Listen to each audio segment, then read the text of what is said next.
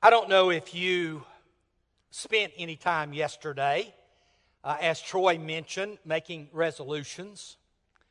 Uh, June and I always begin the year by going out and eating breakfast and sitting down and doing a review of the past year and then doing a, you know, here's what we would like to accomplish this year. Uh, we cover all kinds of things. We cover everything from vacation to our finances to our church work, our own individual spiritual plus personal goals. Troy, you know, said, you know, perhaps you put on your list to lose weight. I simply transfer that from year to year to my list. You know, lose weight, lose weight, lose weight, you know. And so that's just, just part of the process. But it's always helpful to ask, what are we going to do for God this year? And the older I get, the more important that question becomes. And, and this year's theme for our sermons on Sunday morning is discovering the mission of God. And, and what I hope to accomplish, along with the rest of our preaching team, is to look at what God was trying to do through Israel, as far as his mission was concerned, through Jesus, through the gospel itself, and then to spend probably the majority of our time near the end of the year looking at how God works in my life, your life, in order to shape us to fulfill His mission in the world. Pew Research came out with a survey about two or three weeks ago. Pew Research Center is an organization that looks at religion in America. And here's what they said the seculariz- secularizing shifts evident in American society so far in the 21st century show no signs of slowing. Now, secularization simply means the process where people say, I don't believe in anything, or I'm an atheist, I don't believe in God. And then notice the latest Pew Research Center survey of the religious composition of the United States finds the religiously unaffiliated. In other words, people who say, I don't take part in any kind of religion at all, that share of the public is six percentage points higher than it was five years ago and 10 points higher than a decade ago. Now, I want y'all to think about that for a moment. Every decade, or excuse me, every year of the last decade, 1% of the American adult population has moved into saying, I don't, I really don't have any kind of religious affiliation at all. And so, right now, currently, about 3 in 10, 29% of United States citizens say that they are nuns. And I don't mean N U N S, I mean N O N E S, okay?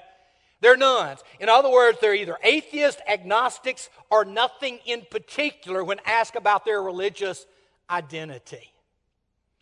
Now, here's the problem with that secularization has to do with your worldview, it has to do with how you look at life. What is the foundation that you live your life on? And when you move from a worldview that says you believe in God, and therefore you live your life out of that belief to saying that you don't believe in anything, that basically life is life and there's no purpose or meaning to it, then that shows up or manifests itself in how you relate to yourself, how you relate to other people. And if you've been wondering why has our country been moving the direction it's moving, a lot of it has to do with this reality. I want to introduce you to a uh, fascinating individual. His name is Ard Louis. Ard Louis was born in Central Africa to parents who, uh, first of all, both were scientists. They were biologists who were working there in the rainforest of Central Africa, but they were also believers. They had come to faith in Jesus Christ. And so he was raised there and, and then went and got his PhD in Holland he is now currently the professor of theoretical physics at the University of Oxford. Now, I don't know anything about physics, and I don't know anything about theoretical physics, okay? I have watched the Big Bang Theory now for several years, still don't know what it means, okay? But what's fascinating about Ard is that Ard is also a believer in Jesus Christ.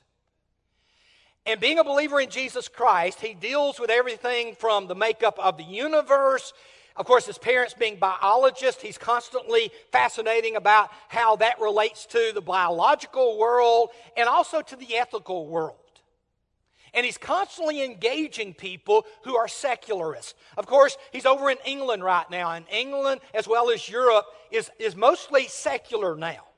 Even though Christianity is, quote unquote, the state religions of most of, relig- uh, uh, most of Europe, most of Europe don't believe in God. They don't go to church. They, they don't participate in any type of religion at all. About three or four years ago, Dr. Louis sat down with another gentleman by the name of Alex Rosenberg. Alex Rosenberg is in his mid 70s now. He is professor of philosophy at Duke University. All right, so imagine that. Now, philosophy is simply the area of study of where you're asking about the basic questions of life. That's what philosophy does. Is there a God? Is there a purpose in life? Why are we here? What ethics do you follow? I mean, those are all philosophical questions. And so, someone who's teaching philosophy is exploring those issues. He wrote a book about nine years ago. It came out in December of, of 2012, so it's about nine years old, called The Atheist Guide to Reality. And what was fascinating about Dr. Rosenberg is that he was as honest an atheist as I've ever read about.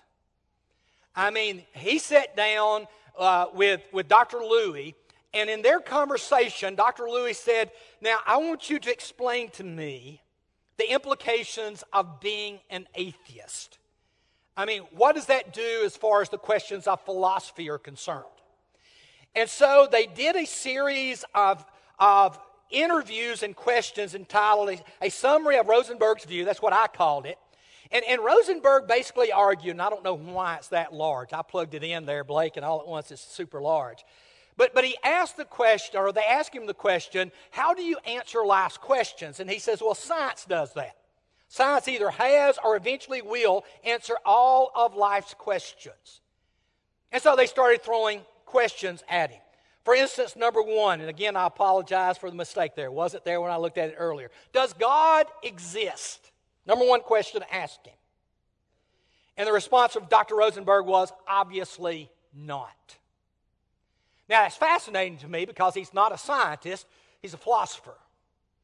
You know, here he is talking to a theoretical physicist, a scientist, who believes in God, and yet his response to does God exist Obviously not. Does the universe have meaning? And look at his response it doesn't have any. Now, I don't, know if you're aware of the fact that we just launched a brand new telescope, Christmas Day. And, and it's the Webb telescope. It's supposed to be, you know, uh, 100 times more powerful to, than the Hubble Space Telescope. And, and by summertime, we're supposed to be getting these spectacular pictures, you know, going way back into time as the universe came into existence. All right? And yet, here is Dr. Rosenberg saying there is no meaning to that universe we're exploring. What about the purpose of life? He says, ditto. Doesn't have any purpose.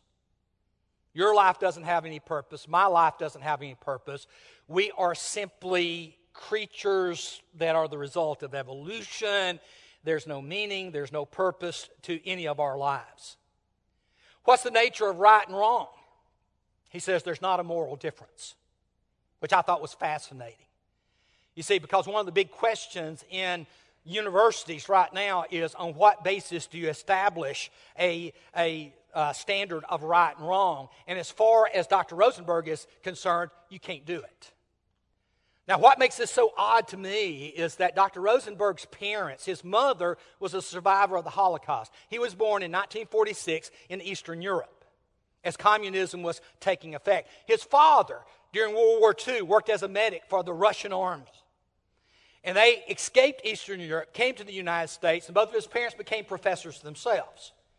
And yet, here he is, having written even a book about his mother's life, and yet looking at World War II and what happened under Nazi Germany, he would say there's really not an issue of morality there. It is simply what happens as a result of the evolutionary process. And then, number five, do we have free will? Not a chance. He says, now we all live under the illusion of free will, but we really don't have free will. This morning I was coming to the building, and the big question this morning as I was coming to the building is would it be an egg McMuffin or a sausage McMuffin with egg? All right, that was my big teleological question as I was driving to the church building this morning, a little bit before 7 o'clock. And as I was going by the building, I saw John Micah's Jeep already at the building, and I thought, now I've got a second problem, and that is do I buy John Micah one or do I not? That's a tough one. Now, according to Rosenberg, I didn't make that decision. Nature made that decision. All of those little electrons up in my brain, all the firings of that electricity, what finally made me to decide as I pull up to McDonald's, I just well go ahead and get John Michael one as well. You know. And, and so I didn't have a free choice into what I was going to make. My brain made it because that's the way evolution has designed me to react. Now, People who grow up in religious environments look at the world very differently. You know, whether you grow up as Christian, Jewish, whether you grow up as a Hindu uh, or a Muslim, all of us look at the world very differently. It's not science that answers life's questions, but it's the gods of the faith that we have that we grow up in. And what's unique about that for those of us who are Christians is that many of these religions, especially Christianity, Judaism, and Islam, believe that God has actually revealed himself through inspired words. In other words, the Jews would say that they have the scriptures given to them by God, starting in the book of Genesis, going through the book of Malachi. Islam has the Quran, in many ways, kind of a reflection of the Old Testament books that the Jews believe in. And then, of course, we as Christians come along and say, yes, we believe that God revealed himself to Jews, but he also revealed himself to we who are Christians through what we call the New Testament. And so, most of the time, religions will say God, if, if we believe in God, has revealed himself to us in some form. But what separates us as Christians, as believers in Jesus, is that we don't just believe in a written revelation from God. We, in, in the last month, have been celebrating the fact that that God came in human flesh. He revealed himself personally by becoming a human being. And that incarnation is one of those amazing things that we have celebrated for now the four past four weeks. And it's that incarnation that separates Christianity from Judaism, Christianity from Islam, and the rest of the world's religions. Now, do we believe in the Bible? Of course we believe in the Bible. We believe that not only has God revealed himself in the person of Jesus, but God has revealed himself through the inspired words of Scripture itself, both telling that story and, of course, telling everything that led up to that story. Now, here's why that's important. I don't know how many of you know Ming Wang. Uh, how many of y'all have heard his testimony before? Would you raise your hand? We've got just a handful of people here who've heard his testimony. Ming Wang is a very famous eye doctor here in Nashville. Uh, Ming Wang grew up in China as a child grew up during what was called that, that revolutionary time under Mao, uh, uh, Mao, I hope I say that right, Mao Zedong, in which you had this, you know, uh, advancement supposedly in the Chinese culture that killed literally thousands and thousands, if not millions of people. And, and, as a child, it was iffy as to whether or not he'd be sent to the work camps or if he somehow would be spared the work camps. And in his own testimonial, he says, Because I could play an instrument beautifully, I was spared the work camps. His parents then gave him enough money to get him to the United States. He went to Harvard, got his doctors there at Harvard, went to MIT, got a PhD in, uh, uh, there at MIT in lasers and then, of course, became one of the world's most renowned eye doctors as far as, you know, fixing very difficult problems. Ming Wang tells that when he was at Harvard studying the eye, that having been raised an atheist in communist China, he began to question if that was possible. I mean, could everything be the result of evolution with the eye being as complicated as the eye was? And in the end, he ends up converting not only to theism, but to the theism as represented by Christianity. He became a believer in God and accepted the fact that Jesus Christ was his son. And, and so he goes around and he gives his testimony of going from you know, being an atheist in China to being a believer in the United States of America. But it was the complexity of the eye that convinced him. You know, if people were to ask me, Les, why do you believe in God? Why do you believe in Christianity? You know, what is it about your experiences that, that make you believe that it, it couldn't be any other way? And my answer is not because of the complexity of the eye, but because of the complexity of the Bible itself. One of the great joys I've had in my life is being able to study the Bible. Rodney's enjoyed the same thing, just spending a lifetime of investigating Scripture. And, and one of the things as I've studied Scripture since I was just a kid going to church is how the more I study the Scripture, the more complex I find it. And of course, books like Revelation that uh, we're teaching right now on Wednesday nights here in the auditorium class, the more I study just the book of Revelation, the more I think there is no way in the world that this could have been written without God being behind. It's simply too complex. And one of the things I love about scriptures is something that a long time ago, uh, uh, Augustine said something to this effect The Holy Scriptures are shallow enough for a child to wade in and deep enough for an elephant to swim in. And I find that to be so true. I mean, our children right now are back in kids' church. What are they learning? They're learning those basic, simple stories that help shape who they are.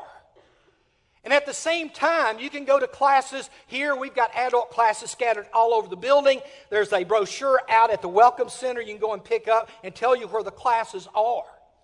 But these classes take us deeper into the text. And what I've discovered over a lifetime of Bible study is no matter how deep you go, you can go deeper. It is just that simple. And what Scripture does is Scripture answers those basic questions of life. And so, if you were to pause and instead of looking at Dr. Rosenberg's summary of what is life all about and look at what Scripture says the answers to life questions are, you find a very different set of answers. For instance, the very first one, does God exist? Genesis 1 1 begins with a simple phrase In the beginning, God. I mean, the ancient world said, Really? You look at this world that we live in and you somehow imagine its existence without some power outside of it. That's one of the things I enjoyed about the interview with uh, Dr. Louis. As Dr. Lewis basically said from an early age, he struggled with the same issues I struggled with. And that is, you're left with only one of two possibilities. Either the world we live in, matter as we experience it now, is eternal Either it's always been here, and of course, scientists will tell us, well, no, there was a beginning because the world is expanding or the universe is expanding. And so there was a beginning point at sometimes in the past. And of course, the big question is what's before that big bang, as oftentimes it's described? And so your, your response to that is either creation as we see it is eternal, or there is something behind creation that brought it into existence that is eternal. And as a, as a teenager, I remember struggling with one of those two possibilities. Which is it? And, and, of course, what, what the Bible teaches us, it is the fact that God existed before the world came into existence. Psalm 14, 1, and I love the voice here. It says, Listen, a wicked and foolish man truly believes that there could not be a God. By just looking at the world that we live in. I love Psalm 19, one of these beautiful revelatory psalms that says, listen, God has revealed himself through, in this particular case, both nature and revelation. I mean, that's what this whole psalm that David writes is all about. But let's all face it. We go outside and we look up in the sky on a starry night, and the heavens declare the glory of God, and the sky above proclaims his handiwork. I mean, all you have to do is, is go to the Smoky Mountains, go to the Grand Canyon, go to Yellowstone, and you just stand there in amazement and go, This is not possible without there being a God behind it. And so you get this natural revelation that God says proves the existence of Him. And of course, you could go to other texts in the Bible. People say, well, apologetics demand more than just nature, and there's more than just nature there. But Scripture at least says that that's a good place to begin. Number two, does the universe have meaning? And again, going back to Genesis, right off the bat, God creates the heavens and the earth. The universe comes into existence. And notice now the earth was formless, empty. Darkness was over the surface of the deep. The Spirit of God was hovering over the waters. And then God pronounces, Let there be light. And there is light. And God saw that the light was good. You look at, at a text like this, and, and if you're not careful, and, and, and it may be, as Troy said, you started your, you know, trying to read through the Bible this year, be careful in not reading too fast. You know, one of the things about Genesis 1 is its simplicity. And I love that. You know, if I were to say to you right now, tell me what was created on each of the six days of creation, could you do it? Could you write them down? Could you say day one, day two, day three, day four? You know, it's kind of like being asked to, you know, tell someone the Ten Commandments. I remember several years ago, someone, uh, a representative down in Georgia, was bemoaning the fact that they were taking the Ten Commandments down from courthouses and things like that. And one of the reporters asked him one day, he said, Okay, so you're for the Ten Commandments? He said, Absolutely, we need the Ten Commandments up. And then he made a mistake when the reporter says, Can you name me the Ten Commandments? And of course, the representative was lost, didn't have a clue. Could get a few of them. But here, something is so important that we need to make sure it's in our courthouses, but it's not so important that it's in our hearts and minds. You see where the problem comes in. Well, the six days of creation is incredibly simple.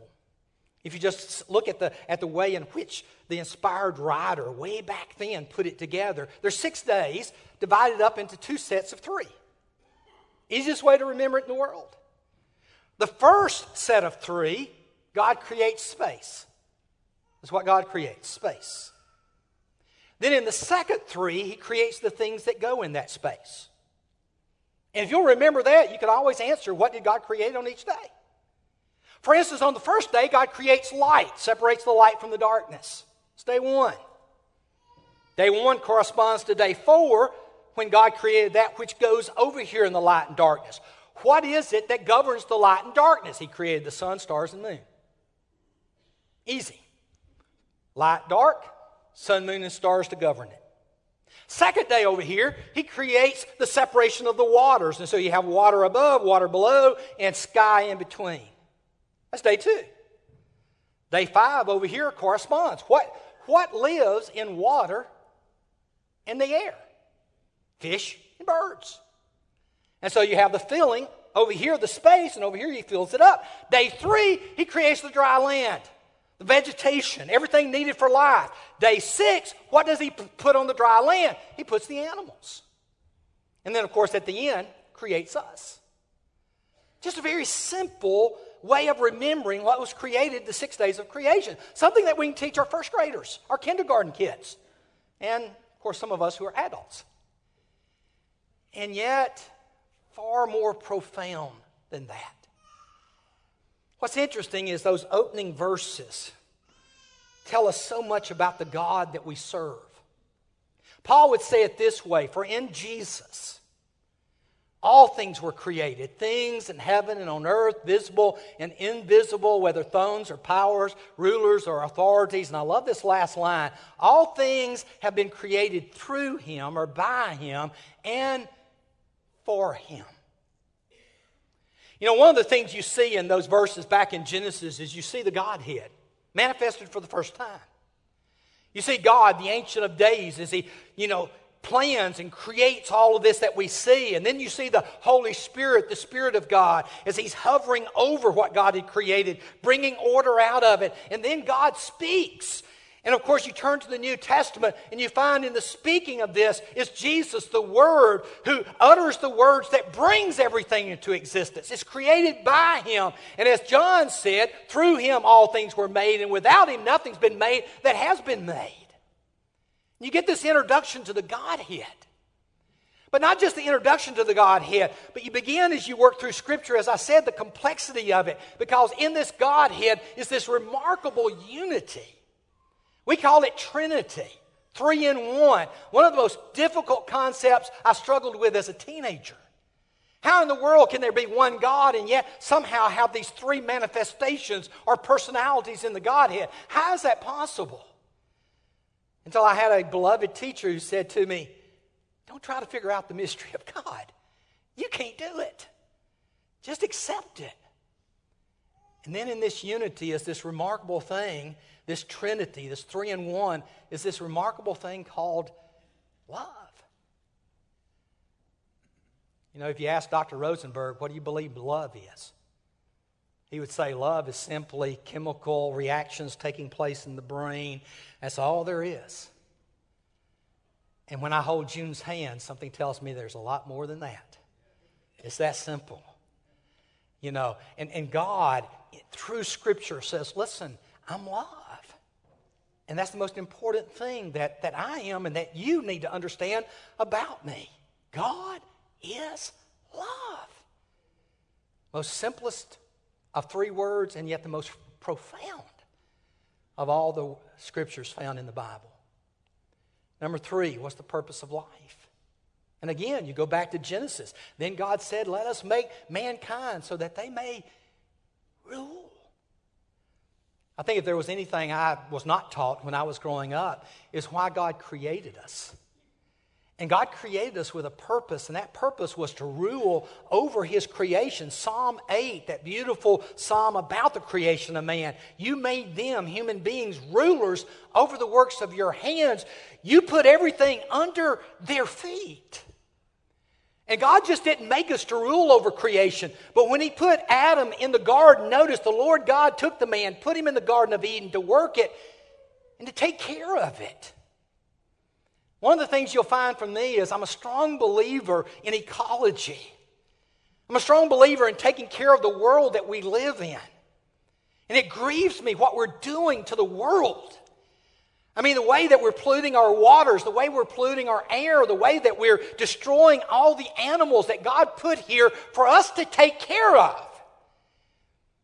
And, and I had a brother one time when I preached on ecology and the Christian's responsibility to creation, and he caught me at the back doors, not at this church, at a different church. And he says, I hope you don't preach any more of that ecology garbage. And his response was, God's going to burn this place up, and so whether we take care of it or not doesn't matter.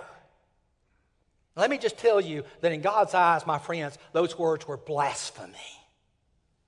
God created us to care for this world. And you go, why care for this world? Because one day in the future, we will care for a new one God creates. And this is where we prepare for it. Again, we look at passages like Revelation 5:10 where he says, You have made them. Who's the them? That's us. You've made them to be a kingdom and priests to serve God, and they will reign one day over your creation. They'll do it. Pre- future tense, not past tense, future tense. And I tell everybody, what is God doing now? He's preparing us for the role we will serve in and through eternity. And put very simple, Jesus said to those who have been faithful over little, God will make them rulers over much. You need to think about that. And then, what's the nature of right and wrong? Again, Dr. Rosenberg says there is no right or wrong, morally speaking. And yet, when you turn to the scripture, God said, Let us make mankind in our image, in our likeness. There's something unique about human beings. When they asked Rosenberg if there was a soul, if there was a spirit in human beings, were there any difference between humanity and the rest of the animal kingdom? And Dr. Rosenberg said, absolutely not. No difference between us and a worm that crawls along the ground. You know, we're just simply a process of the evolutionary chain. And yet in Scripture, God says, no, no, no, no. You're different. You're different because you're created in my image. You're created in my likeness, which, by the way, gives you identity. Identity, I think, is one of the most important things any of us can, can get our minds around because identity has to do with how we look at ourselves. You know, someone will say to you, Tell me a little bit about you. What do you tell them? And everybody out in the world struggling to figure out where do they fit in to this world. And can I tell you that the answer to that question should be Who am I? Who are you? We are people created in the image of our God. That's the most important identity any and all of us have. And what makes that identity is so important is you turn to 1 John 1 5. This is the message we've heard uh, from him and declare to you God is light, and in him there is no darkness at all. Now, is there darkness in us? Of course there is because of the fall. We'll talk about this next week. But God created us with no darkness in us. We were created as these beautiful images of Himself. Is there a morality? Of course, there's a morality reflected in the very nature of God Himself that's been implanted in us. Doesn't take a genius. I don't know if you've seen the commercial on uh, television for AT&T of where the lady's talking about, you know, do we treat everybody the same and gives a little boy a sucker and, uh, or gives a little girl a sucker and then gives the brother of the, of the little girl a really nice sucker. And what does the little girl say? That's not fair. Isn't it amazing that a little child knows what's right and what's wrong, what's fair and what's unfair, all because of the nature God created us with? And then finally, the last one do we have free will? And Rosenberg said, absolutely not. But what does Scripture say? And scripture says, listen, God had planted a garden in the east in Eden. There he put the man he had formed. And God made all kinds of trees to grow out of the ground, trees that were pleasing to the eye, good for food. And then God does something else. In the middle of the garden where the tree of, was the tree of life, or were the tree of life, and the tree of the knowledge of good and evil. God wanted us to be like him in another way, not just good, but individuals who could choose whether we wanted to remain good. And so God simply says to Adam and Eve, and the Lord commanded the man, You are free. You are free. You, you, you can eat from any of the trees, your choice. But if you eat from the tree that's in the middle, the tree of the knowledge of good and evil, you will certainly die. And that's destiny we all have. Because we as mankind chose poorly. We chose to exercise our free will over God's will for our lives. And that's why when you get to the New Testament, God comes back and He gives us a choice again. That's, that's what I love, uh, again, about the incredible complexity of Scripture. You turn to John, and John begins his gospel with these words Yet to as many as received him, to those who believed in his name, he gave the right, he gave the authority, he gave the option to become children of God to be restored back to what God created us to be. And by the way, that choice is still here today. It's still a choice that you have, it's a choice that I have. And if I were to say to anyone about the importance of free will and choice, it is make the right choice. God gives us an opportunity an opportunity to be back in fellowship with Him. If you have not exercised that right, that choice. Exercise it today. It begins with a simple decision to put your faith in His Son, as His Son, as one who died for you, and then to be buried with Him in an act called baptism. We would be honored to assist you in that. What a wonderful way to start a new year as a child of God. And if you need to do that, let's do it right now. As together we stand